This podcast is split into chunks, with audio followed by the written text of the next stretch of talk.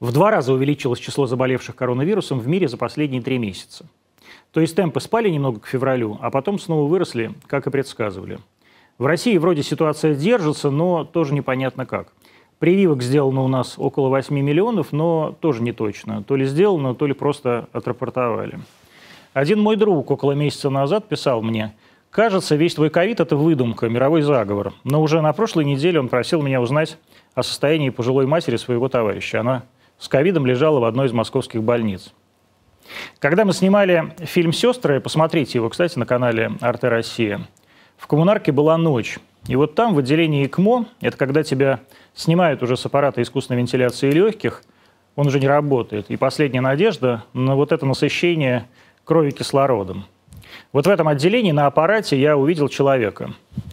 Лет 50 на вид, совершенно здоровый, неполный, совсем даже не седой еще – Глаза его были распахнуты, смотрели в потолок.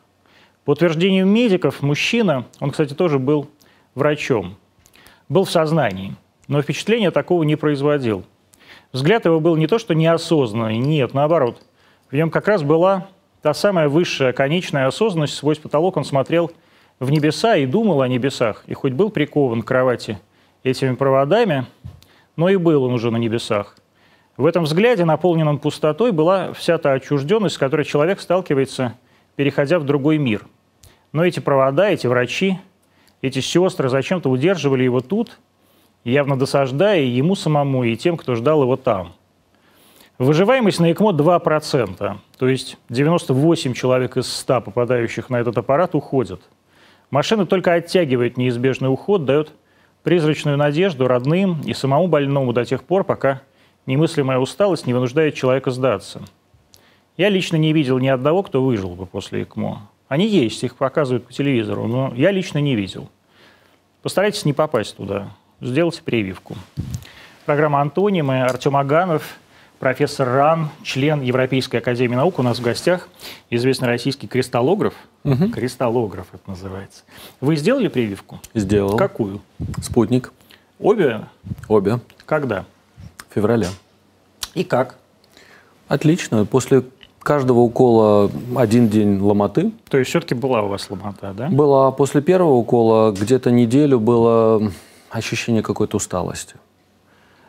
И все. И все. И все. Нормальный? Титр нормальный потом? Очень высокий. Сдавали? Супер. И что думаете про тех людей, которые не делают прививку? Они подвергают себя и окружающих огромной опасности. Это реально непростое заболевание. Оно поражает не только легкие, оно поражает и нервную систему. Оно может поразить многие органы. И я знаю людей, в том числе молодых и когда-то еще недавно здоровых, которые после этой инфекции стали инвалидами. Ну, инвалидами каким образом?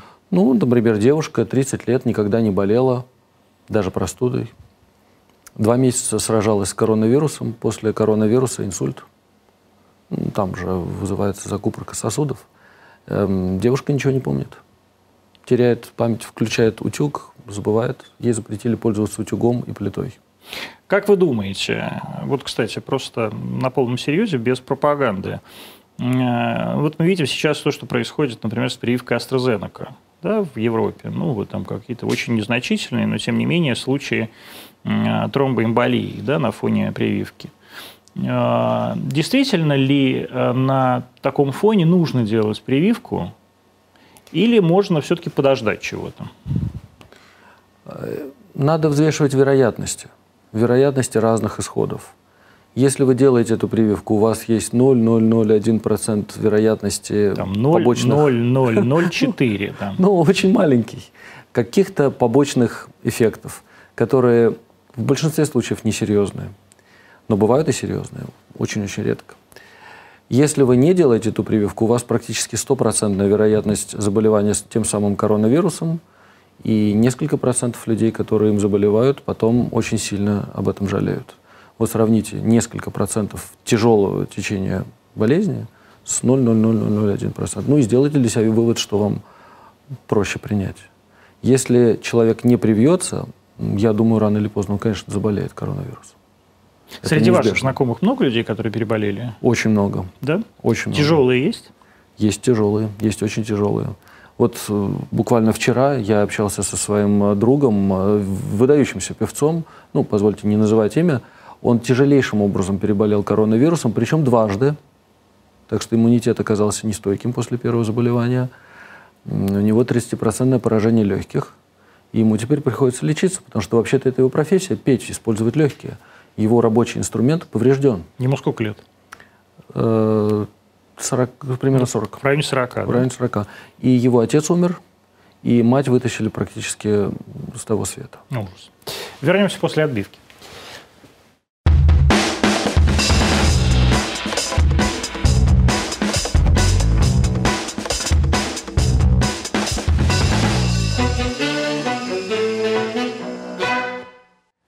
Добрый вечер. Это программа «Антонимы». В гостях у нас Артем Аганов, академик Европейской академии наук, профессор Сколтеха, профессор Российской академии наук. Артем, какое-то время назад, лет 10 прошло, вы вернулись из Америки, да? Почти 7. Не в 2011 году вы вернулись? Нет? В конце 14 Да? Mm-hmm. А что вернулись? Зачем? Ну, то есть я читал все вот эти ваши интервью, где вы говорили, вот, я достиг какого-то потолка, и... А что, здесь вы не достигли потолка, что ли? Еще нет. Еще есть куда расти. Знаете, я почему улыбнулся и засмеялся? Всегда спрашивают, почему вернулся сюда, почему приехал в Россию. Но не спрашивают, Никто не спрашивает, почему, почему туда уехал. Почему спрашивали вас, почему уехали, и вы тоже отвечали, что вот в 90 каком там году, это было седьмом, а, вам казалось, что вся наука уничтожена, все надежд, что никаких нет, и вы уехали. То есть, на самом деле, ответ на первый вопрос и на второй он всегда один. Я поэтому и пытаюсь его как-то переформулировать. Вот какого потолка вы достигли там, которого здесь еще не достигли. И почему эта разница э, вам показалась существенной? Ну, причин было несколько, но все сводится к одной причине. Я достаточно быстро, э, после своего отъезда из России, для себя сформулировал принцип. Вы знаете, когда... Вам было 22 года, да? 23, Мы с вами да, ровесники, да. в 75 -м. Вот когда я уехал, в течение где-то пары лет я сформулировал для себя принцип. Вот когда все, туман э, рассеялся, Принцип такой. Если при прочих равных вот выбор жить у себя дома и не у себя дома, вот я могу здесь заниматься передовой наукой и здесь. Я могу здесь иметь нормальный уровень жизни и здесь. Так вот, выбирать нужно всегда свой дом. Почему? Потому что только у себя в стране ты являешься гражданином первого сорта, наделенным всеми правами. И только у себя в стране ты не будешь испытывать культурного трения никогда и нигде, потому что эту культуру ты знаешь вдоль и поперек. Вы честно себя считали в Америке э, человеком второго сорта? А, я себя всегда ощущаю человеком первого сорта, но я понимал, что для этой системы я не являюсь человеком первого сорта. У меня была грин-карта американская, которую я сдал, когда вернулся в Россию. У меня не было гражданства. И дело даже не в том, что ты не можешь голосовать. Хотя это уже, в общем-то, своеобразное ну, ну Хотели, получили гражданство, наверное. Хотел бы, получил бы. Получая гражданство, должен был бы сказать, что в случае войны я с оружием в руках буду защищать Соединенные Штаты Америки. Я не люблю врать. Я не буду защищать Соединенные Штаты Америки с оружием в руках. А Россию будете защищать? Буду. Правда, от моего оружия толка мало, потому что я плохо стреляю но всеми доступными мне способами буду защищать а Россию. Почему? Вот Россию будете защищать с оружием в руках, а Америку бы не стали? А потому что это мой дом. Ну вот это нет, непонятно. страна, понятие. где я сформировался. Но смотрите, э, здесь была первая любовь. Здесь первый лучик солнца. Здесь дорогие мне места. Вот на этом углу было первое свидание. Ну, в Америке, небось, вот тоже была какая-нибудь любовь, школе, лучик солнца и какие-нибудь успехи. Это не то. Память эмоциональная притупляется с возрастом. Вы же знаете, что друзья детства – это особенное. Такого уже никогда в жизни не будет. Не знаю, никого Первая не любовь особенная. Такого уже никогда не будет. 21 любовь с первой не сравнится. Не знаю, у меня все наоборот. Мы с вами Понимаете, вот корни. Корни вот тут. Э, знаете, есть такая чудесная греческая легенда про то, как Геракл боролся с богатырем Антеем. Антей был сыном Геи, э, богини Земли. И она ему давала силу. Геракл был силен не только мышцами, он еще был силен умом. Он понимал, что пока Антей стоит ногами на земле, вот откуда он произошел, от э, Геи, от да, богини Земли, а ему его не победить.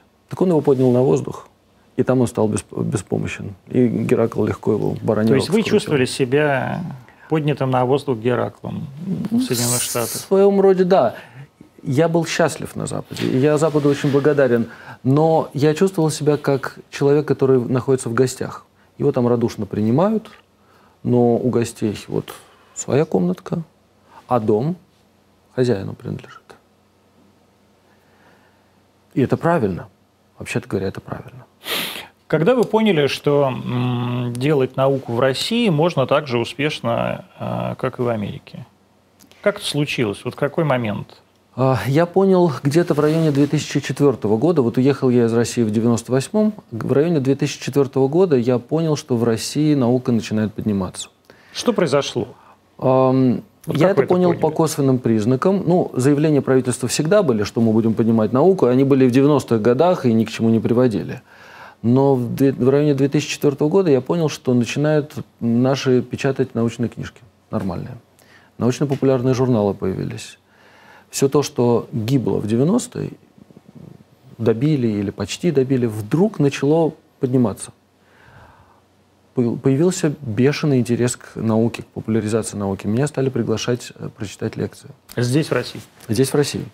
И, вы знаете, вот за те 16 с лишним лет, что я жил на Западе, не было ни одного года, чтобы я не приезжал в Россию. Я приезжал минимум, по-моему, два раза – а к концу, где-то к 2012 э, году, я посчитал и ужаснулся. Я приехал 8 раз в Россию за год. 8 раз. Как правило, по делам. Прочитать лекцию тут, прочитать лекцию там, быть оппонентом на диссертации здесь, да там. И я понял, что ну, проще приехать сюда, чем 8 раз сюда мотаться. Как э, происходило бюджетирование вашего переезда? То есть вы это уже не сразу взяли и решили, ой, я что-то так э, засиделся в Америке, поеду я в Россию. Вам же предложили здесь работу, очевидно, да? То есть очевидно, что эта работа была финансовым образом ну, как бы сопоставима с американской, да? Это как произошло? Ну, вы знаете, э, человек, который является профессионалом, переезжать в другую страну, включая свой собственный дом. По, по идеологическим причинам редко когда будет. И я люблю Россию. Можете назвать меня патриотом. Наверное, Но можем это не называть. Ну, какая разница, как называть? Главное, как человек живет. Неважно, как вы его называете. А, но переехал я в Россию не поэтому, а потому что как профессионал я увидел, что здесь у меня есть возможности для самореализации. И учитывая то, что это мой дом, ну, вот отказаться ну, вот от что это были за возможности самореализации? То есть вам а, звонили из Колтех или откуда? Начиналось по-другому. Начиналось с того, что э, я подал заявку на мегагрант. Есть такая программа мегагрантов для в основном иностранных ученых, хотя и для российских тоже, которые хотят создать э, новую лабораторию. И мне предложили, вот подай заявку на этот самый мегагрант и создай лабораторию. Я подал заявку – Первую заявку, кстати говоря, отфутболили. Мы подавали на, на Мегагрант с Петербургским университетом. И эта заявка не прошла. Но это для меня тоже было интересным уроком. Я почитал отзывы рецензентов. Отзывы были очень положительные. Но они нашли несколько слабых мест в нашем проекте. И отзывы были настолько профессионально сделаны, что я стоя рукоплескал людям, которые убили мой проект. Такое случалось в моей жизни несколько раз. Почему это важно? Потому что я понял, что в России появилась объективная и, кстати, международная экспертиза. То, чего раньше не было. Раньше ведь решалось все звонком. Алло, это академик там такой-то, такой-то, убейте этот проект, поддержите тот-то. Все, прошли времена. Теперь дядя Вася не, по телефону не решает. решает ну, не дядя Вася, Вася, а академик какой-то там все-таки. Ну, это может быть и ну, не что, академик, если, это может быть чиновник. президент Академии наук позвонит и, и скажет, такого не произойдет, что ли? Вот гипотетическая ситуация. Такого рода ситуации на моей памяти не происходили. Может быть и произойдет, а может и не произойдет. Но времена явно поменялись. А раньше чиновник, бизнесмен или академик мог как-то влиять. Сейчас экспертиза, причем очень высокого уровня международной экспертизы. Мне есть чем сравнить. Я жил на Западе, видел, как там это происходит. Подал на заявку, заявку на мегагрант еще. Ну, в общем, получил. С третьего, правда, раза. Второй раз не получил и даже без объяснений. Но третий раз я уже не хотел подавать. Думаю, ладно, варите в своем соку сами. Но меня упросили подать от э, физтеха. Я подал заявку, мы победили, и я стал создавать здесь лабораторию. Я еще не знал, что такое Россия. В Москве или в Долгопе? Э, в Долгопе, Долгопрудном. Я вот, э, знаете, для меня это был интересный эксперимент, потому что страна за то время, что я отсутствовал, очень сильно изменилась. Я не знал, смогу ли я принять эту страну новую.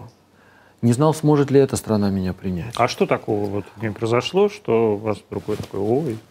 Система поменялась, люди поменялись, я поменялся. И вот тогда это ну, была... Ладно, вы уезжали в 98 году. Да. Но чем таким уж она поменялась э, к 2014 году? Э, много, очень много чем. Это изменения, ну вот внешне. Ну, чем? Да, ну, например, в 98 году, а также в 99-м, когда я приезжал сюда, и в 2000-м, и вплоть до 2000 примерно первого года, наверное, а меня постоянно останавливали на улице милиционеры и хамили просили показать паспорт, называли понаехавшим. Хотя вообще-то я вырос в Москве. Я по-русски говорю лучше, чем они, в большинстве своем. А, это дело было очень унизительным. ну, например, в метро были парнишки, которые нюхали клей. Ну ладно. И, ну, массово нюхали клей. Я многих ну, из них знал. Но эти знакомства были мимолетными, потому что через несколько месяцев я узнавал, что этот парнишка уже умер нюхали клей. Вот они ходили в каких-то таких длиннорукавных э, штуках, таких, э, э, как их называют, поло, что ли. Ну, сейчас просто и клей не нюхали в моде, клей. Да. Клей не в моде, да. А, видел бомжей, замерзавших на улице. А сейчас нет? Нет. Вот я уже седьмой год живу в России, что-то ни одного бомжа зимой замерзающего не видел. Видел наперсточников, которые на моих глазах раздевали бабушку, она проиграла им все деньги на улице, она проиграла им уже кошелек, уже тулуп свой проиграл, а речь была зимой. Ну. Я ей сказал, бабуля, идите отсюда, вас до трусов здесь разденут. И меня попытались избить. Вот такие вот квадратные дядики. Вот. Это все было в 90-е. Сейчас я ничего подобного не вижу. Я последний раз, даже не помню, когда видел пьяного. Ну, справедливости ради, эм, я пьяного видел несколько дней назад, одного где-то. Где-то, в Петербурге, по-моему. Но я вижу пьяных где-то раз в год. А в 90-е я видел пьяных на четвереньках вокруг моего дома каждый день. Это все очень сильно изменилось. А, Причем изменилось многократно. Я помню нулевые годы, когда страна была очень богатая, залита деньгами, в основном нефтяными, были всякие менеджеры непонятно чего, а, там, которые длин, длинноногие такие в мини-юбках дамы, все такие э, с Гламурная макияжем, была, да. очень гламурные такие. Квалификации никакой, но зато красота неимоверная. Эта волна тоже прошла. На смену малиновым пиджакам 90-х пришли вот эти гламурные тетеньки. Тетеньки тоже куда-то делись. А сейчас я вижу, люди работают. Просто работают. Просто живут, как и надо. А, но вот в 2000 2013 году, когда я получил свой мегагрант, я не был уверен, что я здесь приживусь. Я помню, когда в 2006 году я стал адъюнкт-профессором МГУ, и у меня была возможность читать здесь лекции каждый раз. профессор – это доцент, что ли? Нет, это, это не доцент, это просто человек, который, не работая на данном mm-hmm. месте, имеет право там чтения лекций на уровне профессора. Вот так я бы объяснил. Эта должность недавно в МГУ была восстановлена, и я был одним из первых адъюнкт-профессоров с 2006 года. Я читал лекции. Но, вы знаете, мне это очень скоро наскучило, потому что тогда в районе... На 2000... физфаке? Э, нет, на геологическом на факультете. И мне это быстро наскучило, потому что тогда, в 2006 году, я видел аудиторию, состоящую из стеклянных глаз. Студентов, которым вообще ничего не нужно было. И я подумал в 2013 году, если я опять увижу таких студентов, в России мне будет не очень и вот интересно вы работать. приезжаете, а совершенно другие глаза. И совершенно другие глаза. Может, у вас просто было какое-то другое отношение. Но я вот не верю в стеклянные глаза на геологическом факультете э, Московского государственного университета имени Ломоносова. Я не сильно изменился. Ну, то есть это же не юрфак, это не блатные. А, тогда самые умные люди шли заниматься юриспруденцией или нефтью. Да. А в университеты шли те, которые хотели от армии откосить. Вот оттуда стеклянные глаза и получаются. А сейчас ребята идут, которые хотят заниматься наукой. Ну, по крайней мере, флагманские университеты типа МГУ, физфака, там ребята мотивированные и очень талантливые. Я стал набирать группу из студентов, которые бы работали в моей лаборатории. Набрал. И мне с ними стало очень интересно работать. Какой-то момент я МГУшников понял... или физтех, физтех. Э, и я понял, что мне здесь интереснее, чем в Америке, в моей лаборатории. И в какой-то момент... А почему? Здесь другие люди. Вам проще с ними было на одном языке разговаривать. У вас какие-то какой-то бэкграунд общий. Вот что? И это тоже. Ну, во-первых, очень талантливая. Много а там нет, там бездарные идиоты, да? Нет, там тоже талантливые. Но, понимаете, в Америке моя лаборатория состояла главным образом из китайцев. Я штучно по всему миру собирал талантливых людей. В основном китайцы. Был Почему? Очень, был очень хороший украинец. Был иранец хороший. Вы просто каких-то гастарбайтеров искали, что ли, дешевых? Нет, или почему? они одинаково стоят. Вы не можете снизить зарплату сотруднику, они стоят столько же, сколько А почему вы тогда набирали китайцев, а, украинцев? Я и... никогда не выбирал по этническому признаку, я выбираю всегда по признаку таланта. То есть талантливые оказывались китайцами? Да, потому что талантливые американцы идут, скажем, в Гарвард и в MIT, Университет, в котором я работал, Стони Брукский университет, он очень высоко котируется, но он все же ниже Гарварда и MIT. То есть талантливые э, американцы либо богатые, либо получают гранты. Да? Так я правильно я понимаю? Талантливые американцы... Ну, просто, чтобы люди понимали, MIT и Гарвард – это частные, в э, общем, да, университеты, да. и там дико дорого все стоит. Да, вы правы. Но на самом деле получить стипендию в э, университете типа Гарварда или MIT белому студенту или студентке практически нереально. Это просто забудьте про это. Это вы должны платить порядка 60-70 тысяч долларов в год только за право учиться там. Ну да, ты, соответственно, либо берешь кредит, либо ты из богатой семьи. Да, да. А белому вы имеете, ну, то есть какой-нибудь черный получает? Черному в э, университете Или в спортивной есть шанс. команде играет. И спортивная команда тоже есть шанс получить стипендию. А вот обычному человеку, ну, скажем, а вы китайцы, бы, я китайцы не при этом все-таки платят деньги, да? Китайцы платят деньги. И причем наликом еще, я знаю, прям пачками заносят. А, но почему же они талантливее, чем белые? Потому что вот они идут в более дешевые университеты, как у вас, да? Они не талантливее, чем белые. Э, все люди одинаково талантливые. Но э, у моего университета американского, Стонибрукского, была одна фишечка. Э, этот а уни... где он находится? На Лонг-Айленде. А, то есть это Нью-Йорк, да? В штат Нью-Йорк, да. Чудесные места. Там миллионерские. Это в сторону Монтка какого-нибудь, что ли? Ну, то есть а, это на полпути к Монтаку. да? Э, это северное побережье Лонг-Айленда. А, то есть это туда, да? да. Не южное? А ближе к так называемому Золотому берегу. Я понял. И там э, большую часть своей карьеры провел Франк Янг, или Янг Джанин, как его китайское имя. Нобелевский лауреат, один из величайших ученых 20 века, культовая фигура для китайцев. Поэтому в этот университет самые лучшие китайцы с радостью идут. И, кстати, корейцев много очень талантливых, потому что, по-моему, какой-то премьер-министр Кореи тоже там отучился. И вот там большой поток талантливой корейской молодежи. Ну и вообще э, в Америку с радостью люди едут, в любой университет с радостью люди едут из любой части света. Поэтому привлечь талантливых людей в Стонибрук не Ну вот я и говорю, а здесь? вот вы, когда, вот вы когда приехали и столкнулись с нашими физтеховцами, да, вот в городе Герой Долгопрудном, это кто? По большей части? Это в основном русские ребята, есть украинцы. А в моей лаборатории есть много иностранцев. Есть итальянцы, иранцы, китайцы. Здесь у нас? Да, да, да. Вот у меня двое итальянцев работают. С одним мы только что опубликовали крутую статью. Оба говорят по-русски, как мы с вами. Выучили. Иранцы говорят по-русски. А вот китайцы не хотят учить. Китайцам тяжело, все-таки у них э, другая фонетика. Да. Китайцы как-то вот английского придерживаются и, английск... Э, и русского языка боятся.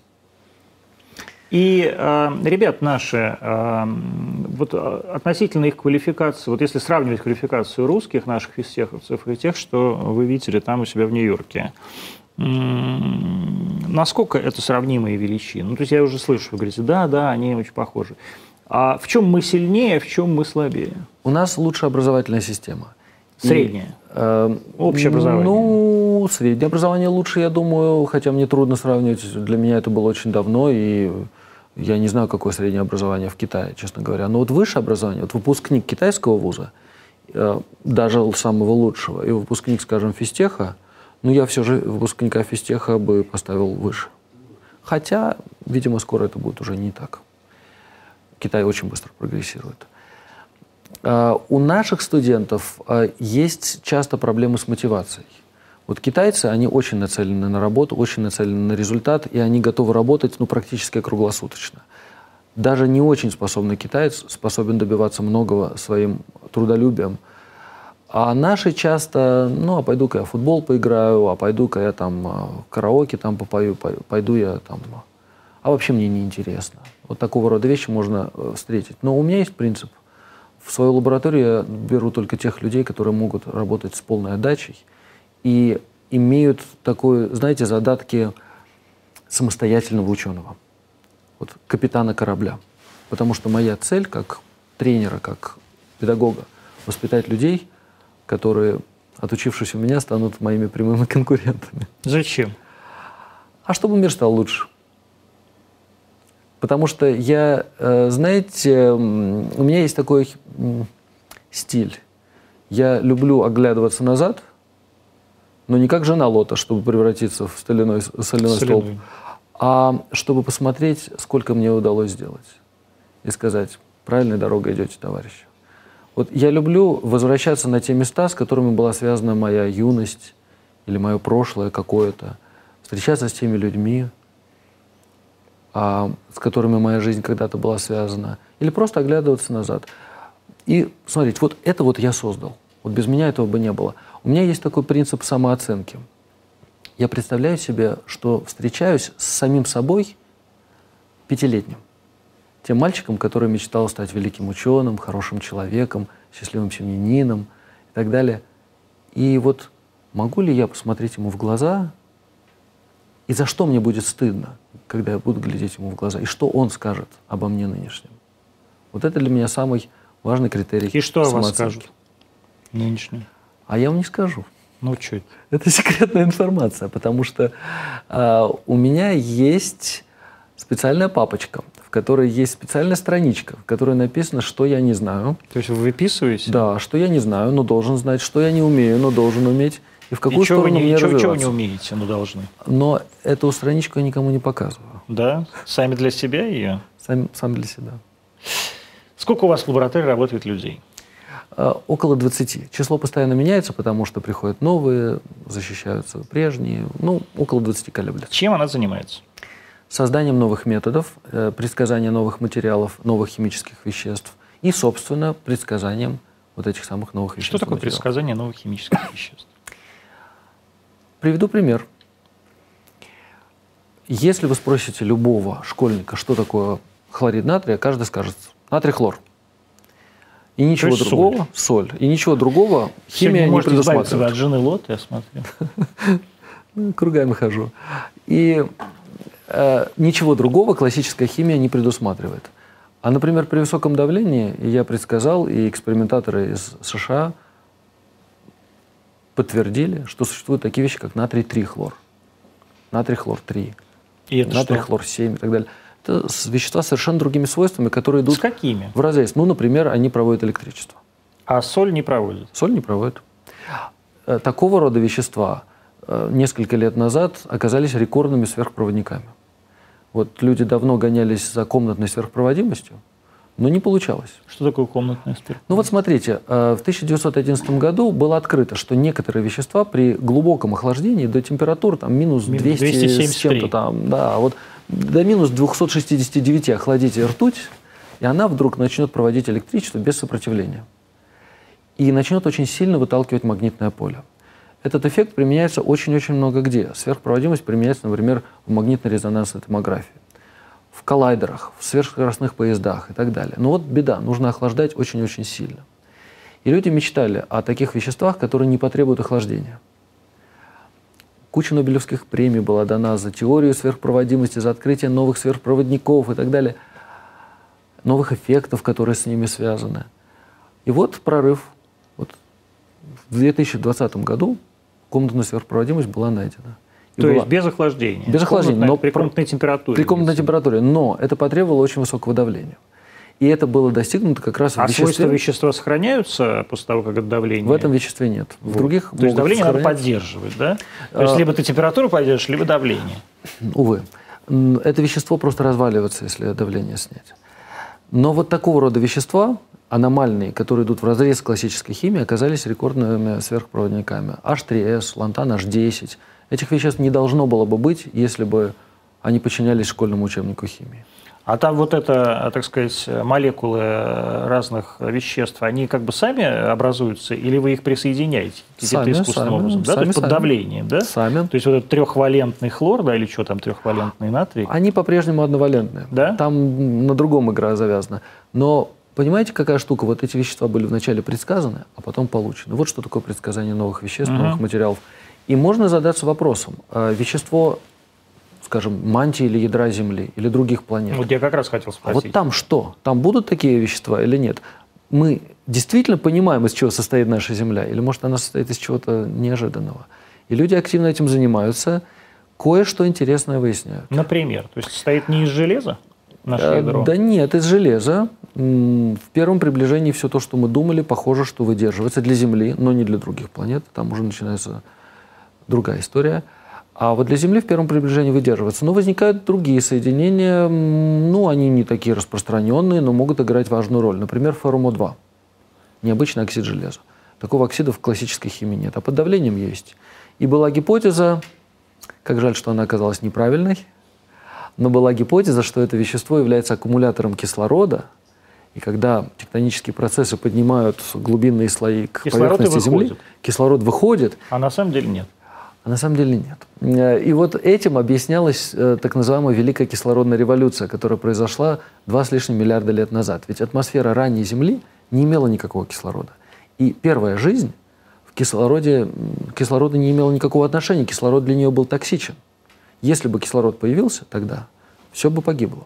И вот когда А произошла... чем она жила? В углероде, в углеводороде? Метановая метане, да? атмосфера. Мгм. И когда появился кислород в атмосфере, произошло глобальное вымирание.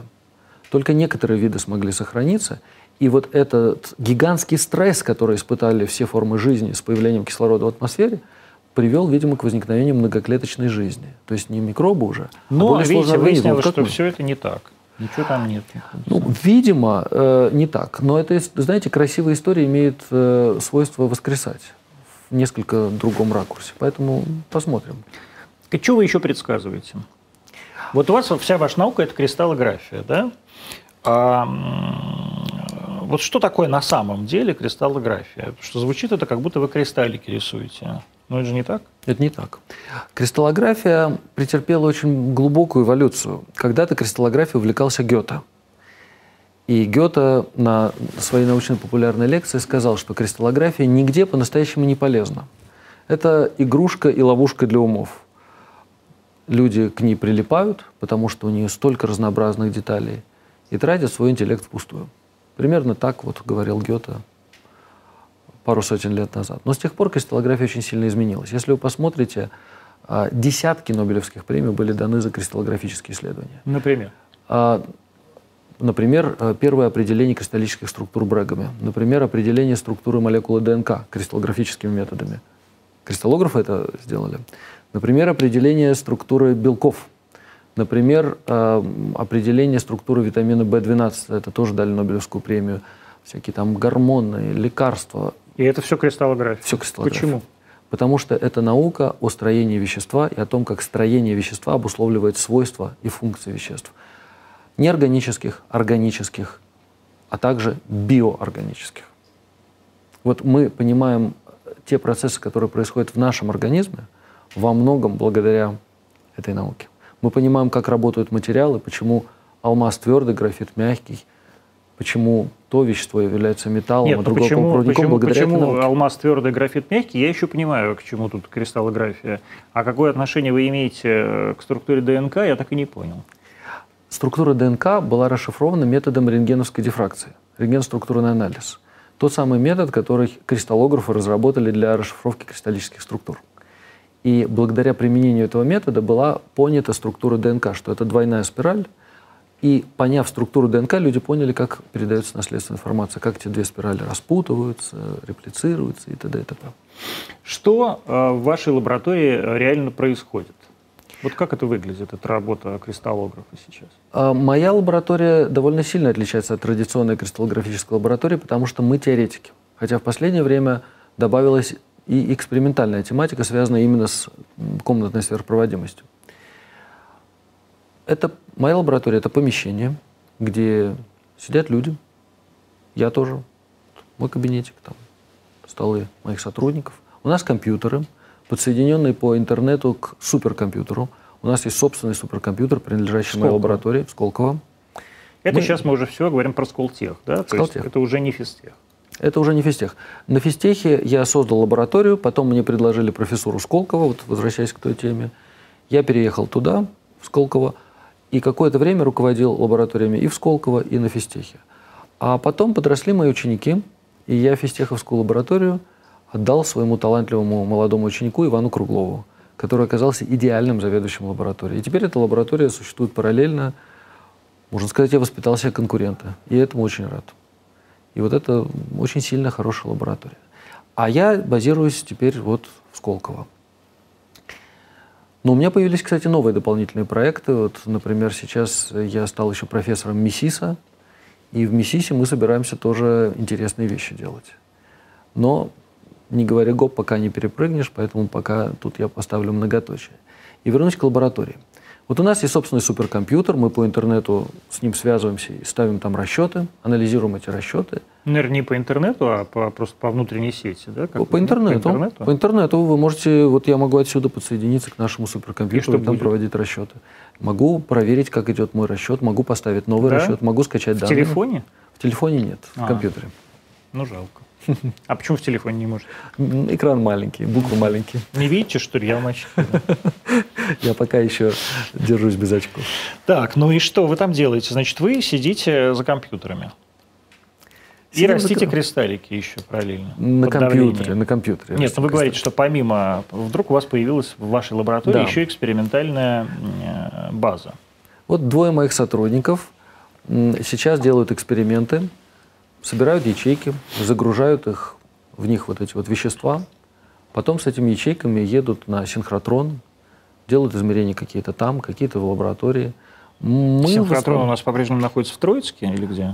Синхротрон у нас находится в Гренобле и в Чикаго. А, понятно. То есть у нас нет своего, да? И в Японии. У нас есть. только синхрофазотроны. У нас есть синхротроны, есть какой-то синхротрон в Новосибирске, есть какой-то синхротрон в Курчатовском институте, но для наших экспериментов годятся синхротроны больше всего вот те, которые я назвал. Потому что они большие и модные, да, или почему? Размер пучка, интенсивность пучка рентгеновских лучей там лучше подходят под наши эксперименты. То есть все-таки не до конца еще российская наука соответствует мировому уровню? Почему? Если бы вы жили, например, в Испании, или в Германии, вы тоже посылали бы образцы в тот же самый Гренобль или в тот же, сам, то, то же самое Чикаго или в Японию? То же самое ну, Это говорит только о том, что российская, это как правило, Барак Обама говорил, что российская экономика сравнима с экономикой Испании. Не, погодите, я еще Германию упомянул. Ну, хорошо. И Великобританию. Но вы же в Гренобль посылаете? В Гренобль. Ну, так, понимаете, э, три страны, только три страны могут проводить такие эксперименты на своей территории, а все остальные в этих странах делают эксперименты ну, как бы на чужой территории. Но это нормально, это международный центр. Скажем, в Гренобле европейский, пан-европейский центр синхротронных исследований. И это совершенно нормально. Вы не можете... Нет, ну, можно постараться себя обеспечить полным Всем. циклом э, инфраструктуры, но это довольно дорого.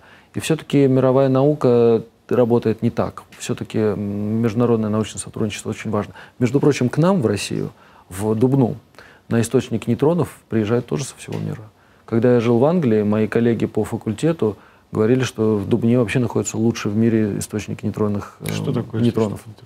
Э, не, не, реактор, реактор, который mm-hmm. генерирует нейтроны, и с помощью нейтронов тоже можно изучать кристаллические структуры. То есть имеется в виду, что э, наука такая дорогая, mm-hmm. что одно государство не может себе позволить обеспечить полный цикл, правильно я понимаю? Или Американцы пытаются, китайцы пытаются, но это, конечно, тяжело. Те же самые американцы, когда им надо, спокойно едут в Гренобль или в Токио. По большому счету, изолировать науку какой-либо страны невозможно, оставив ее при этом полноценной. Санкции влияют на такую изоляцию?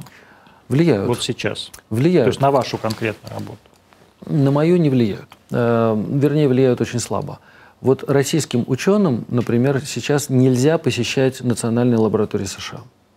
Потому что они работают на оборонку или почему? Нет, вообще никаким российским ученым туда нельзя ездить. Нет, я имею в виду сами лаборатории эти, а, а, ученые. Возможно, возможно. Я не знаю мотивации. Честно скажу, не знаю.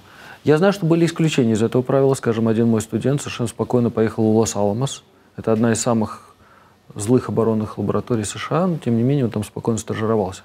Но вообще в норме. Вход российским ученым туда закрыт. Это вот санкции? Это санкции, да, можно сказать санкции. Это с 2013 года. То еще до Крыма? До во время, я, я вот не знаю, может быть, во время Крыма. Крым когда у нас был? 13 14 14 может быть, с 14 я могу путать даты. Может быть, с 14 По-моему, это связано. Насколько это существенно ударило по российской науке? Мне трудно сказать, но я думаю, что несущественно. Во всяком случае, по моей науке это не ударило никак. Понимаете, какая штука? Мы ведь на этих синхротронных центрах, ну, например, синхротронный центр Чикаго, он привязан к национальной лаборатории, он там находится. Мы все равно не могли бы ничего там делать без помощи местных ученых. Мы им просто передаем образцы, они там измеряют без нас. А что такое вот система национальных лабораторий в США? Некое подобие Академии наук. Некое подобие Академии наук. Это То есть это государственные, государственные исследовательские центры, да? Государственные исследовательские центры типа больших-больших НИИ, которые принадлежат Департаменту энергетики США. Они все энергетические? Или у них так э, просто Министерство науки называется? Это, я думаю, они все энергетические в той или иной степени. Но под энергетикой подразумевается не только мирное, в том числе и такие военные разработки, бомбы и так далее. А какую международную деятельность ведет Сколтех вот вообще в целом? И насколько э, Сколтех, как новый университет, влиятелен в мировом научном процессе? Сколтех – это новый университет. Он был создан всего 10 лет назад. И цель его, официально заявляемая, была прорубить окно в Европу. Интернационализировать российскую науку. В том смысле, что пригласить сюда работать, в российскую науку, иностранцев. Сделать обучение на английском языке. Попробовать на российской почве культивировать западную систему, ну, во всяком случае, все лучшее, что в ней есть, в системе западных университетов, вот это привнести сюда. От себя добавлю, но это, конечно, официально никто не говорит, но мне кажется, или, может быть, мне хотелось бы так думать, что есть еще одна цель создания Скалтеха – быть своего рода красной тряпкой, которая бы стимулировала российские институты и университеты развиваться, реформироваться, улучшаться, чтобы конкурировать со Скалтехом. И я вижу, что это происходит. Вот Скалтех финансируется по западным меркам, устроен он по западным меркам. У нас где-то треть или около того профессоров иностранцев, не говорящих по-русски вообще. Еще где-то треть или около того возвращенцы вроде меня. Много студентов иностранцев. Прекрасно оснащенные лаборатории. Ну, казалось бы, нам должны заведовать. Ну, и с такой реакцией я часто сталкиваюсь. Говорят, вот у вас Сколково.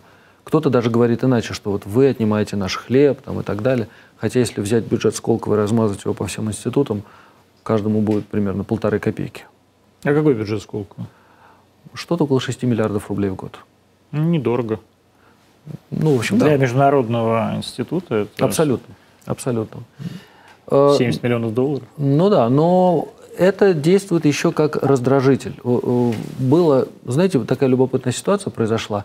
Буквально три года назад еще мы в Скалтехе могли привлечь к себе на работу любого практически молодого, талантливого ученого, да и не молодого тоже. Наши зарплаты были намного выше. Сейчас это уже не работает, потому что институты Академии наук подняли ставки своим ученым, э, вернее, не ставки, а надбавки. Там хитрая система. Ну, неважно. За если, человек, если человек хорошо работает, то ему дают столько надбавок, что его зарплата будет не ниже, чем у нас. А это какая зарплата? Вот сколько зарабатывает, условно говоря, там младший научный сотрудник? А, младший научный сотрудник э, э, и просто научный сотрудник примерно 140 тысяч рублей в месяц. Так вот такие зарплаты хорошо работающий сотрудник э, любого там, хорошего института Академии наук спокойно получает это. Но это же все равно несравнимые зарплаты с западными. Ну, надо развиваться дальше. Понимаете, ну, надо было поднять их хотя бы до этого уровня. Ну, будем Что же тогда поднимать. мотивирует людей э, работать у вас, а не уезжать на Запад? Я думаю, им интересно. А там не интересно? Это у них надо спросить. Но моя лаборатория работает на самом-самом переднем крае науки. И условия жизни и условия работы у нас очень хорошие. У нас свой суперкомпьютер реально очень мощный. Зарплаты, ну... Вы так говорите, как будто, вы знаете, вот советские такие были возвращенцы из Америки, и, а я такой корреспондент CNN. И вы так вот прям, как будто вам написали методичку сейчас в первом отделе. Ох, вы знаете... Знаете, у нас условия очень хорошие. Мы живем в пятикомнатных квартирах, стрижем газон. Вы знаете, я по методичкам никогда ничего не говорю, я всегда говорю от души. Мне кажется, вы их сами пишете просто.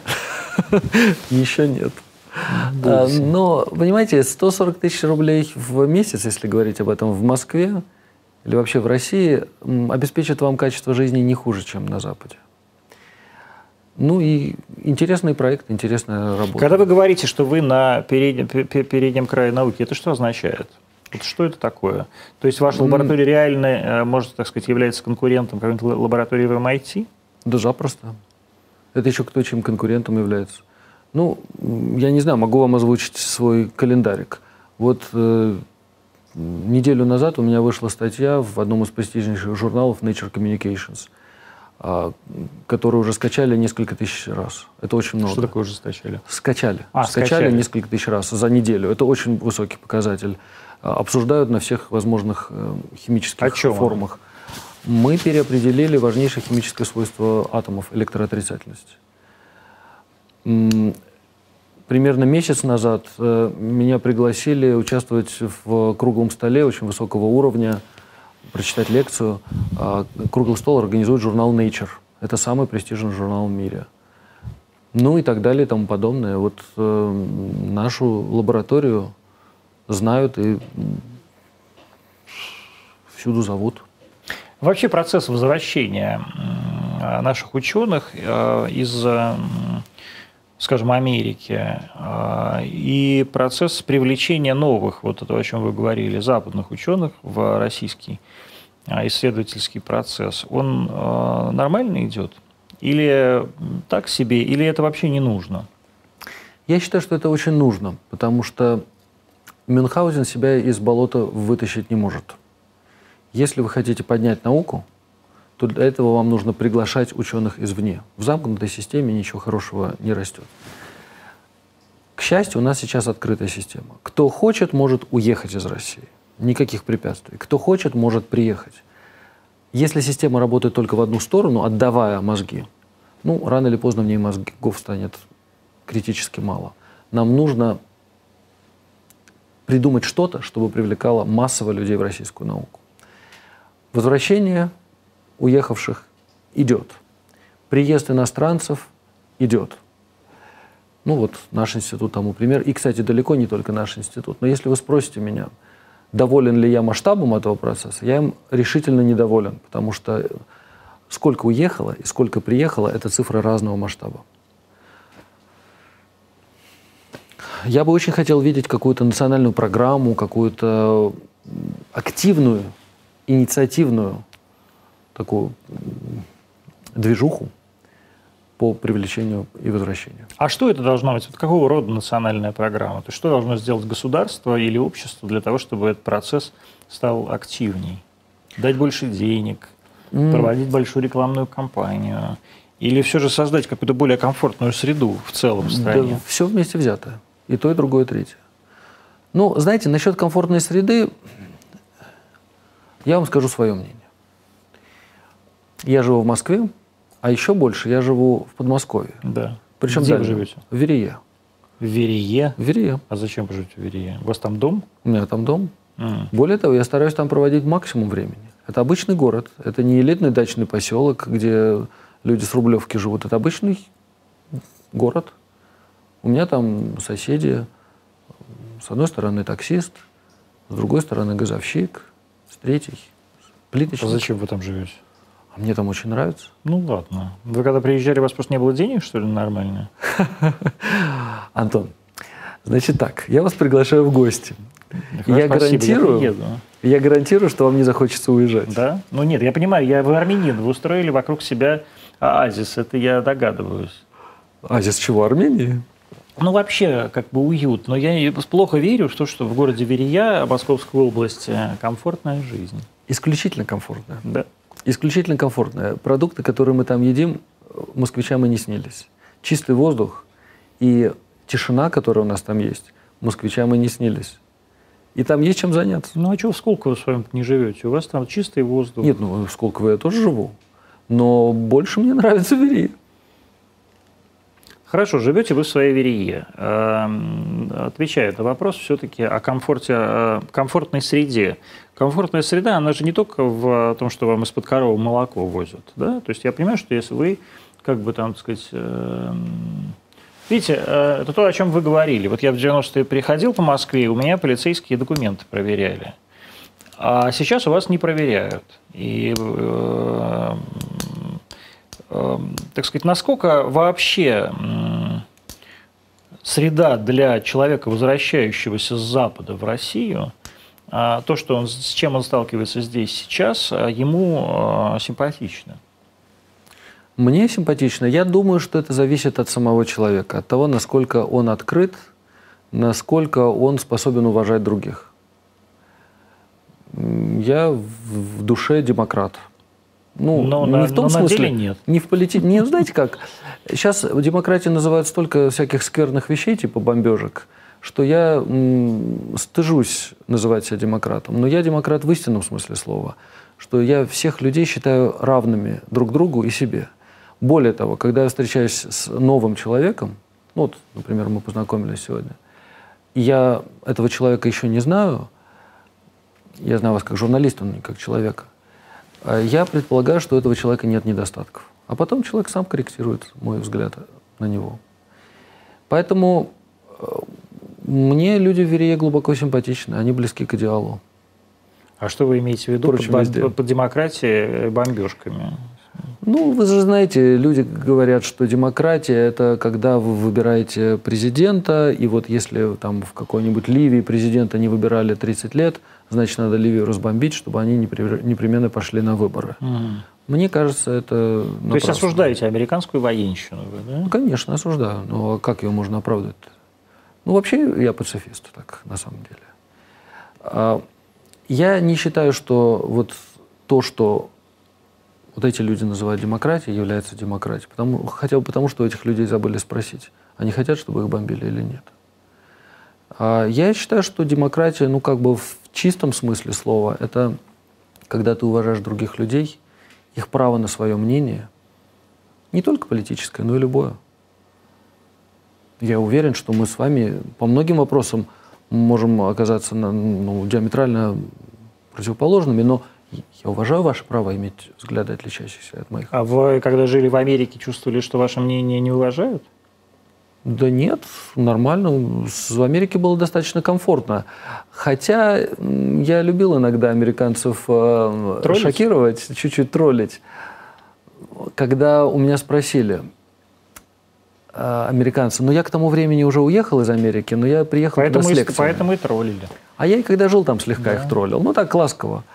Когда э, я приехал туда с лекцией, э, незадолго до выборов, э, когда выбирали Трампа и Хиллари, э, у меня спросили, за кого 17. бы я голосовал. 16. Я сказал, что если бы на электрический стул, то за обоих.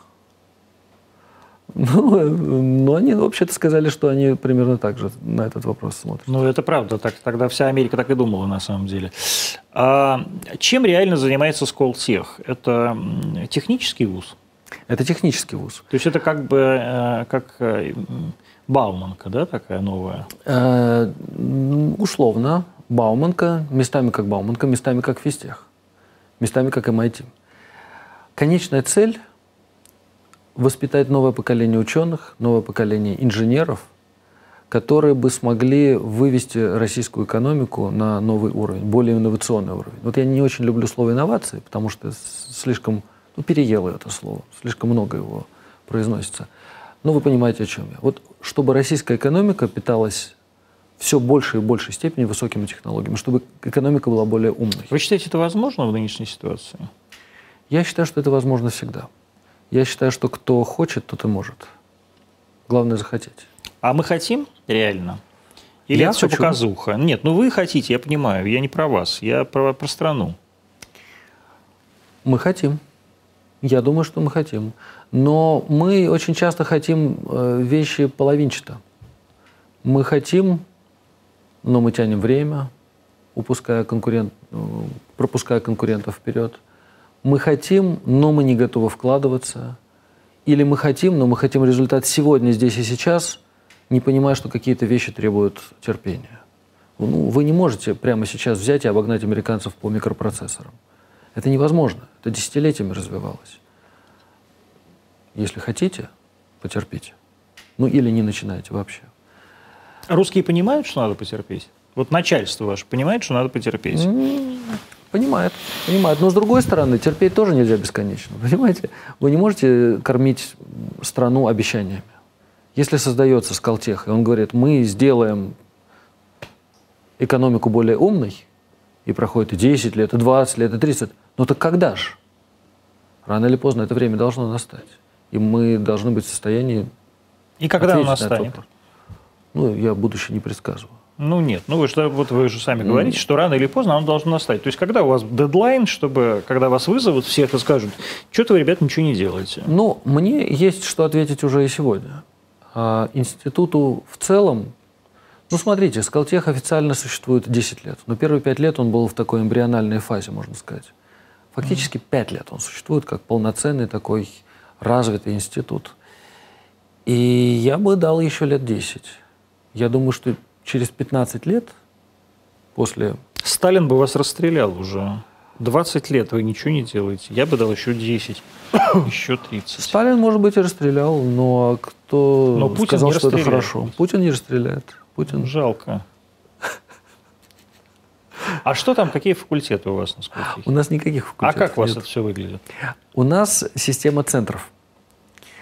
Вот есть центр э, энергетических исследований, в котором я работаю. Что такое система центров? Что такое центр? Это просто вы так факультеты назвали? Ну, это мы так факультет назвали, но это факультеты, которые не пытаются быть широкими. Вот в традиционном смысле факультета, вот на физическом факультете должна быть и ядерная физика, и астрофизика, и физика твердого тела, и такая, и сякая физика. Мы не пытаемся совсем угнаться. Мы говорим, нас интересует вот такая физика. И в этом направлении мы, как, в общем-то, небольшой институт. У нас примерно тысяча сотрудников. А Мы- студентов? Э, Ну, это в основном студенты. Там где-то 400 научных сотрудников э, и где-то 800, что ли, студентов. Примерно такие цифры.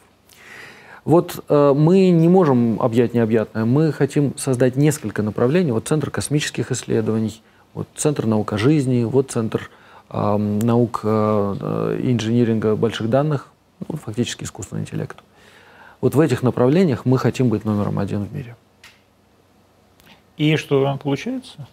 Ну, вот в космических исследованиях. Вот все смеются над нашими ко- космическими исследованиями. Вот у нас э, Дмитрий Рогозин строит э, не очень высокий небоскреб по китайским технологиям где-то на западе Москвы. А Илон Маск уже там запускает ракеты, которые летают, возвращаются, падают, в смысле, встают на какие-то одновременно, как эти самые подводные эти плавальщицы э, на, на- на эти платформы и потом обратно снова улетают. Но летают на российских двигателях. На российских двигателях? Это русские двигатели? Да ладно, у Маска русские двигатели, да? У Маска не знаю, а американские вот э, центр космических исследований, как НАСА. Нет, ну НАСА. я про Маска На- НАСА говорю. точно летает на русских двигателях. Ну, у нас сейчас летает вообще с, наших космодромов. Ну, в смысле, пилотируемая программа американская. Она... Но Маск, вероятно, тоже закупает наши двигатели. Точно вам не Думаете? скажу. Надо проверить. Надо Ну вот проверить. что вы вообще думаете про, так сказать, какие-то такие фундаментальные и очень э, значимые э, отрасли, в которых Советский Союз когда-то лидировал, ну, как нам казалось.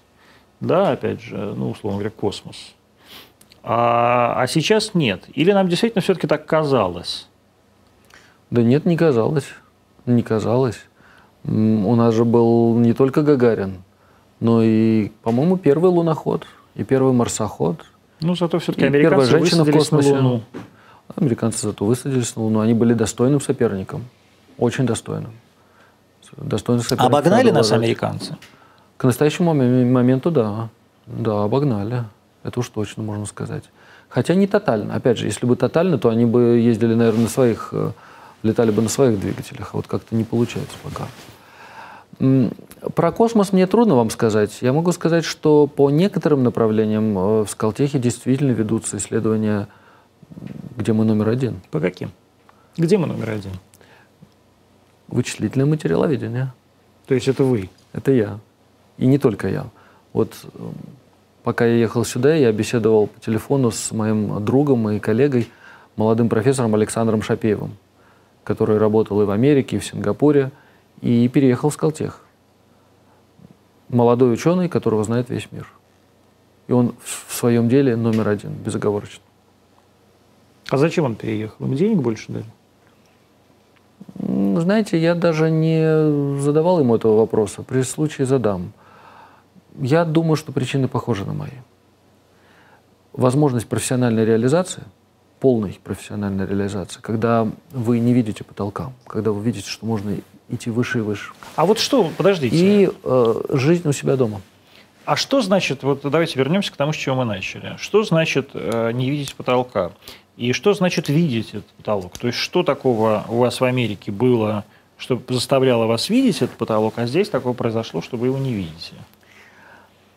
А в какой-то момент, ну, при переезде в Америку я э, достаточно быстро дошел до верха э, табеля о рангах, ну, став полным профессором с пожизненной позицией. И достаточно быстро моя лаборатория выросла, начиналась она с нуля, достаточно быстро это стало самой крупной лабораторией на факультете и одной из самых крупных в университете. Но для того, чтобы поддерживать это в таком вот состоянии, нужно постоянно писать много бумажек. Вот эти гранты, заявки на гранты, отчеты, очень-очень-очень много всего. И я понял, что я превращаюсь в машину по написанию грантов и отчетов. И я спросил себя, вот глядя в глаза вот этому пятилетнему малышу, мой критерий оценки, самооценки, о котором я сказал, а вот я об этом мечтал? Понял, не, не об этом. Я мечтал все-таки заниматься наукой. Я мечтал посвящать свое время науке и работе с э, учениками. Вот в России у меня такая возможность появилась. И я вырос как ученый существенно здесь. Многие вещи, которые мне когда-то казались невозможными, мы сдвинули с места. Многие вещи еще и в карьерном смысле получаются. В таком, ну, например, три года я был в президентском совете по науке и образованию. Ну и были, и что? Это особенное ощущение, когда вы знаете, что можете изменить к лучшему науку во всей стране. В Америке никто вам такой возможности не даст. А здесь есть такая возможность. Сейчас э, мне предлагают много разных интересных э, возможностей создания новых лабораторий, там даже чуть ли не факультетов. Очень интересно. Очень интересно. Там, конечно, ничего такого бы не было. Почему? Потому что вы не местные или потому что там вообще по-другому система устроена? Разные причины. Но, во-первых, когда приезжаешь куда-то, то сразу же в неявном виде прописывается потолок. Например, приезжаешь младшим научным сотрудником, профессором тебе здесь уже не быть. Э, профессором иди в другое место. Дослужишься до старшего научного сотрудника, все, до свидания. Также и тут. Э, какой-то потолок был прописан с самого начала. Идти дальше по карьерной лестнице, ну это что, на декана? Мне, кстати, в Америке предлагали стать деканом. Но это неблагодарная работа, Почему? это бюрократическая. Еще раз бумажки? Еще, еще хуже бумажки. Это превратится в прозаседавшегося. Что же такое вот произошло с Россией, что здесь не нужны бумажки? Всегда же нужны были бумажки. Или за вас просто их кто-то пишет? За меня их кто-то пишет. А что в Америке вы не могли взять, нанять человека, который бы за вас их В Америке секретарь – это человек, не имеющий практически никакого образования. Ну так наняли бы человек с образованием. На это нужны деньги, а чтобы эти деньги получить, нужно заполнить много-много бумажек. И ну, вы капризный. можете не получить. И эти деньги я бы предпочел все-таки тратить не на это, а на исследования. Короче говоря, очень-очень много денег нужно, и под эти деньги нужно много-много бумажек. Российская система Академии наук – жизнеспособная система? Хороший вопрос. Э, у меня нет, у меня нет ответа быстрого на этот вопрос. Российская Академия Наук – это мощная организация, которая производит большую часть российской науки. Надо отдавать в этом отчет. Система управления Российской Академией Наук, ну, в общем-то, хромает на две ноги, на обе ноги. Можно сомневаться в том, как проходят выборы в Академию наук, по каким принципам. Можно сомневаться в компетенции многих руководителей, многих институтов. А многие являются выдающимися людьми. Ну, в общем, система достаточно архаична. В этой системе много выдающихся, даже гениальных людей. Но система достаточно архаична, и, конечно, она требует, требует существенного улучшения. Какого? Желательно внутреннего. Ну, это что значит? Это, знаете, для меня достаточно очевидно все эти годы, что руководство страны с Академией наук фактически борется. И этой борьбой пытается вынудить Академию наук к собственным внутренним реформам, ставя их фактически перед выбором. Либо вы сами меняетесь к лучшему, либо придет хирург. Это будет больно. Это неприятный выбор. И, конечно, Академия наук, как организация, дающая, повторюсь, большую часть выхлопа российской науки, конечно, не заслужил такого отношения. А с другой стороны, Академия наук, как организация, в которой средний уровень управления достаточно низкий и архаичный, заслужила такое. Ну, что надо ну, сделать-то? Вот э, вы говорите, с одной и с другой. Э, очевидно, что систему управления надо менять, как вы говорите. С другой стороны, э, там сидит каких-нибудь пять выдающихся академиков. Больше. Ну, хорошо, 25 Больше. выдающихся академиков. А, которые при этом плохие директора институтов, наверняка. Вы знаете, в свое время Китай провел масштабнейшую реорганизацию Академии наук – и самое забавное, что эта реорганизация пришлась по вкусу всем, даже академикам. Вот что сделал Китай? Вот то, что делается сейчас в России с Академией наук, академикам не по вкусу. А в Китае смогли сделать так, что все были удовлетворены. А что они сделали? Ну, как всегда, залили проблему деньгами. Но залили с умом. Они ввели рейтингование институтов. Те институты, которые высоко в рейтингах, получали намного большее финансирование. Те, которые опускались в рейтингах, к ним было соответствующее отношение. Рейтинги включали в себя показатели, которые невозможно выполнить, находясь в привычном потоке, в привычном режиме работы. Рейтинги включали в себя привлечение ученых из-за границы, публикации в ведущих научных журналах, патенты и так далее и тому подобное. Те, кто в этих рейтингах побеждал, получали еще больше финансирования. Плохих организаторов, плохих руководителей снимали, ротации и так далее. И вот так потихонечку оказалось, что директора институтов, которые, в общем-то, были академиками с хорошим достатком, которым все кланялись до земли, им ничего не надо было. Вдруг перед ними поставили необходимость быстро-быстро бежать вперед. И вот этот 90-летний старичок, который побежал. развалится, побежал. А сам-то бегать он не умеет приходится брать людей, которые поэнергичнее его. И в Китай еще большим потоком потекли ученые из э, всех стран. В основном возвращенцы. Но уже не только, уже иностранцы переезжают в Китай. Вот тут я переписывался недавно с э, своим коллегой, с автором. Он грек, проработал много лет в Ливерморской национальной лаборатории в США под Сан-Франциско.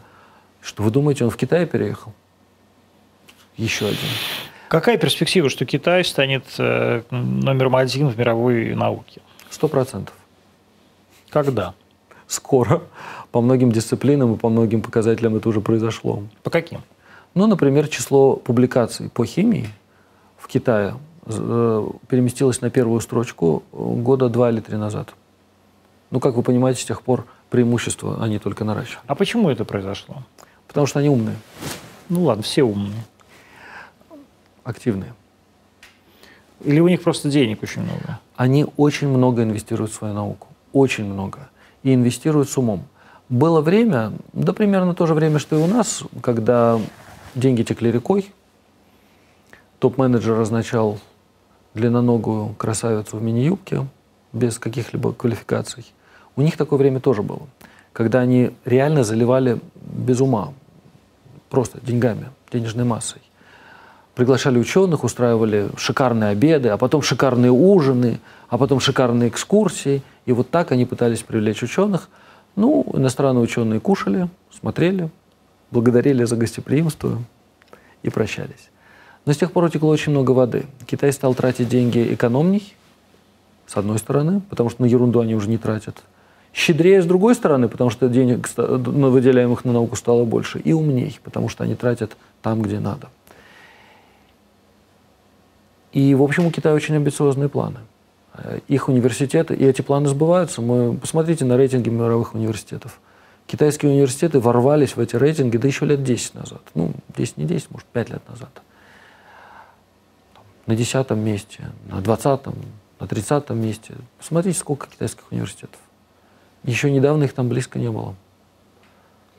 Наши университеты поднимаются в рейтингах, но гораздо медленнее. Россия тратит деньги на науку гораздо более гомеопатическими дозами. Ну и денег меньше, это понятно. Если бы, э, вернее, вот так, а как происходят вообще выборы в академике в России? Да, вот, кстати, к слову о, э, о Китае, -то, что я забыл сказать. Вот если вы посмотрели бы на Китайскую академию наук, на академиков лет 10 назад, вы бы увидели такой геронтологический парад. Вот этому 80 лет, вот этому 90 лет, этому 95, он круче всех. Знаете, в китайской традиционной музыке, я очень хорошо знаю Китай и провел там более двух лет своей жизни. В китайской традиционной музыке, э, вот в оркестрах традиционных китайских, есть такая особенность. Там чем старше музыкант, тем считается он круче. Вот Китайская академия наук была неким подобием такого оркестра. А сейчас посмотрите на китайскую науку. Куда ни кинь, 40, 50, а то и 35-летний, матерый, активный, в полном расцвете ученый, как правило, вернувшийся с Запада, обладающий зашкаливающей цитируемостью – и международной известностью ученых. Вот так выглядит академик Китайской академии наук сегодня. Нам бы туда, вот в ту сторону поменяться. Выбор в нашу Академию наук. Э, система сама по себе очень хорошая. Вот я баллотировался в Академию наук, не прошел. Почему? А... Вы а по какой секции баллотировались? Что у вас Наука там? Земле. Наука о Земле, да? Наука о Земле, потому что я То есть как бы там, где много геологи. занимаюсь, много занимаюсь геохимическими, минералогическими задачами, связанными с угу. Землей, планетой. А вы пошли туда, потому что думали, там проще, чем физика? А, исторически я больше связан с ними, потому что я окончил геологический факультет, кафедру кристаллографии и кристаллохимии. И вы доктор каких наук по-русски? Физико-математических. Вот. Но хотели там, где угу. геологи, да? А как они называются? Там как это по-научному-то? Геологи. Секция. Доктор геологических наук. Э, Геолого-минералогических. Геолого-минералогических. Ну, там есть и физико-математических наук. Э, много людей с степенью такой же, как и у меня. И с другими степенями тоже есть. А выборы проходят так. А вы подаете заявку. Ну, как правило, вас должен номинировать институт или другие академики. Потом вы выступаете перед отделением своим 15-минутное выступление, где вы рассказываете о своей науке. Потом желательно с этими академиками встретиться и рассказать им о своих исследованиях. В секции? Приватно. А вот. они что, не знают о своих, о ваших исследованиях? Все же знают друг друга. Кто-то знает, кто-то не знает. Да? Очень много. Там же очень широкий спектр. В любом отделении очень широкий спектр. Не могут все э, знать. И рассказывайте им о своих исследованиях. Может быть, они расскажут вам о своих. Э, там много очень умных, выдающихся людей. Вот что я могу вам сказать. Много людей, которые попали туда, в общем-то, ну, случайно, по-разному. Но оказывается, что вот эта система, да, потом идет голосование. Академики выступают. Опять же, голосование в секции или секции. в секции? Сколько И... в вашей секции человек? Человек 20? Под 100. Да ладно, так много? Сколько их вообще? В Российской Академии Наук, по-моему, 2000 человек. Академиков? Академиков и членкоров, да. Господи, аферисты какие. Ну, треть где-то академики, Все-таки Сталина трети нет, нужен Сталин. Сталин нужен, чтобы прям взять всех, поставить к стенке. И прям вот у этого а, фонтана, который стоит в президиуме Академии наук, который стоял раньше на Лубянке, прямо там и топить. Ой, Антон, как вы жестоки. Да а, но китайцы решили эту проблему другим способом. Понимаете? Просто они, живьем закопали. Они никого не наказывали, они только поощряли. Так и что? И вы, значит, встретились с какими-то академиками, зав секции, да, который вице-президент какой-нибудь. Встречаешься с этими людьми. Кто у вас там зав секции? А, академик-секретарь э, Александр Олегович Глико. Такой. Он Геохи, геофизик. За директор института чего? Геофизики РАН? Он был в Институте физики Земли. Mm. Сейчас, вот, я, честно говоря, не помню. Я страдаю административным кретинизмом. Я не Поэтому вы не стали помню. академиком? Отчасти. А, вот вы рассказываете им, они вам задают какие-то вопросы, рассказывают о своих исследованиях. Много интересных вещей можно узнать, какие-то даже и личные, и профессиональные контакты завязываются. Это интересная особенность вот этой предвыборной кампании. А потом выборы. В закрытом пространстве академики, членкоры выступают. Этот говорит, вот этот хороший, вот этот плохой. Я настаиваю, что вы выберут этого. Это только через мой труп. Ну, примерно такой вот э, торг происходит. Казалось бы, вот эта система не может дать сбоев. В ней есть все. Эти люди вас знают. Вы предоставляете им полное досье на себя. Идут обсуждения. Вас знают, поэтому за вас могут вступиться. А если вы плохи, то вас будут топить. Казалось бы, все хорошо. Но человек всегда найдет способ даже хорошую систему испортить.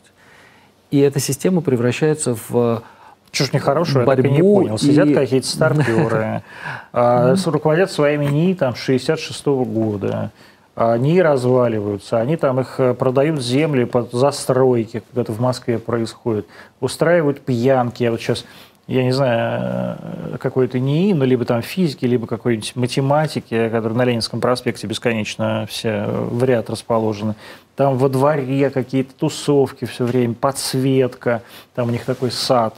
Все это идет непосредственно директору института, все эти бабки или за зам директора института по хозяйственной части. И все это только так. Вот вы говорите как-то так мягко, а все же знают, как это устроена система Академии наук. Я не понимаю, почему ее до сих пор все не разогнали, если честно. Ну, когда человек э, занимается тем, о чем вы сказали, сдает в аренду помещение института или земли и получает деньги, которые кладет в карман, за такое, конечно, надо в тюрьму. Так, если по-честному. Но это не претензия ко всей Академии наук, это вот конкретное преступление конкретного человека, которое, конечно, должно быть расследовано и соответствующим образом а, наказано. Ну, так вот, понимаете, вот в результате очень часто во многих отделениях, это сильно зависит от отделения, в каких-то отделениях выборы проходят достаточно чисто, а в каких-то превращаются в э, Короче, вас не избрали. клановую такую да. историю, когда, понимаете, вот э, вы руководитель одного клана, я руководитель другого клана. Мой кандидат может быть плох, а вон тот вот может быть хорош. Но я вам говорю, поддержи. В следующий раз я поддержу твоего кандидата. И мы с вами договоримся, что мы не вот того Вас хорошего прям берем, а вот того. на выборах? Да нет, я почти прошел, за меня куча народу проголосовала. Но. Вы в членкор ну, шли? В членкор шел. То есть вас даже членкором не выбрали? Ну, пока не выбрали. Как Михаила Ковальчука в академике не выбрали? Да? А вы думаете, если бы Михаила Ковальчука э, выбрали в академике, он бы стал президентом Академии наук, лучше было бы? Посмотрим, не знаю. А если бы вас э, вдруг вот вызвал сейчас Путин и сказал бы, Артем, э, вот э, предлагаю вам стать э, президентом Академии наук. Вы бы стали? Это гипотетическая ситуация. Да, любая ситуация гипотетическая. Трудно, трудно сказать, но вряд ли. Это все-таки расстрельная должность. Почему? Ну, Что кого там ты... расстреляли? Вот я же говорю, никого не расстреляли. На этой должности сгорел академик Фортов. Ну, сгорел академик Фортов. Академик Фортов э, от ковида умер.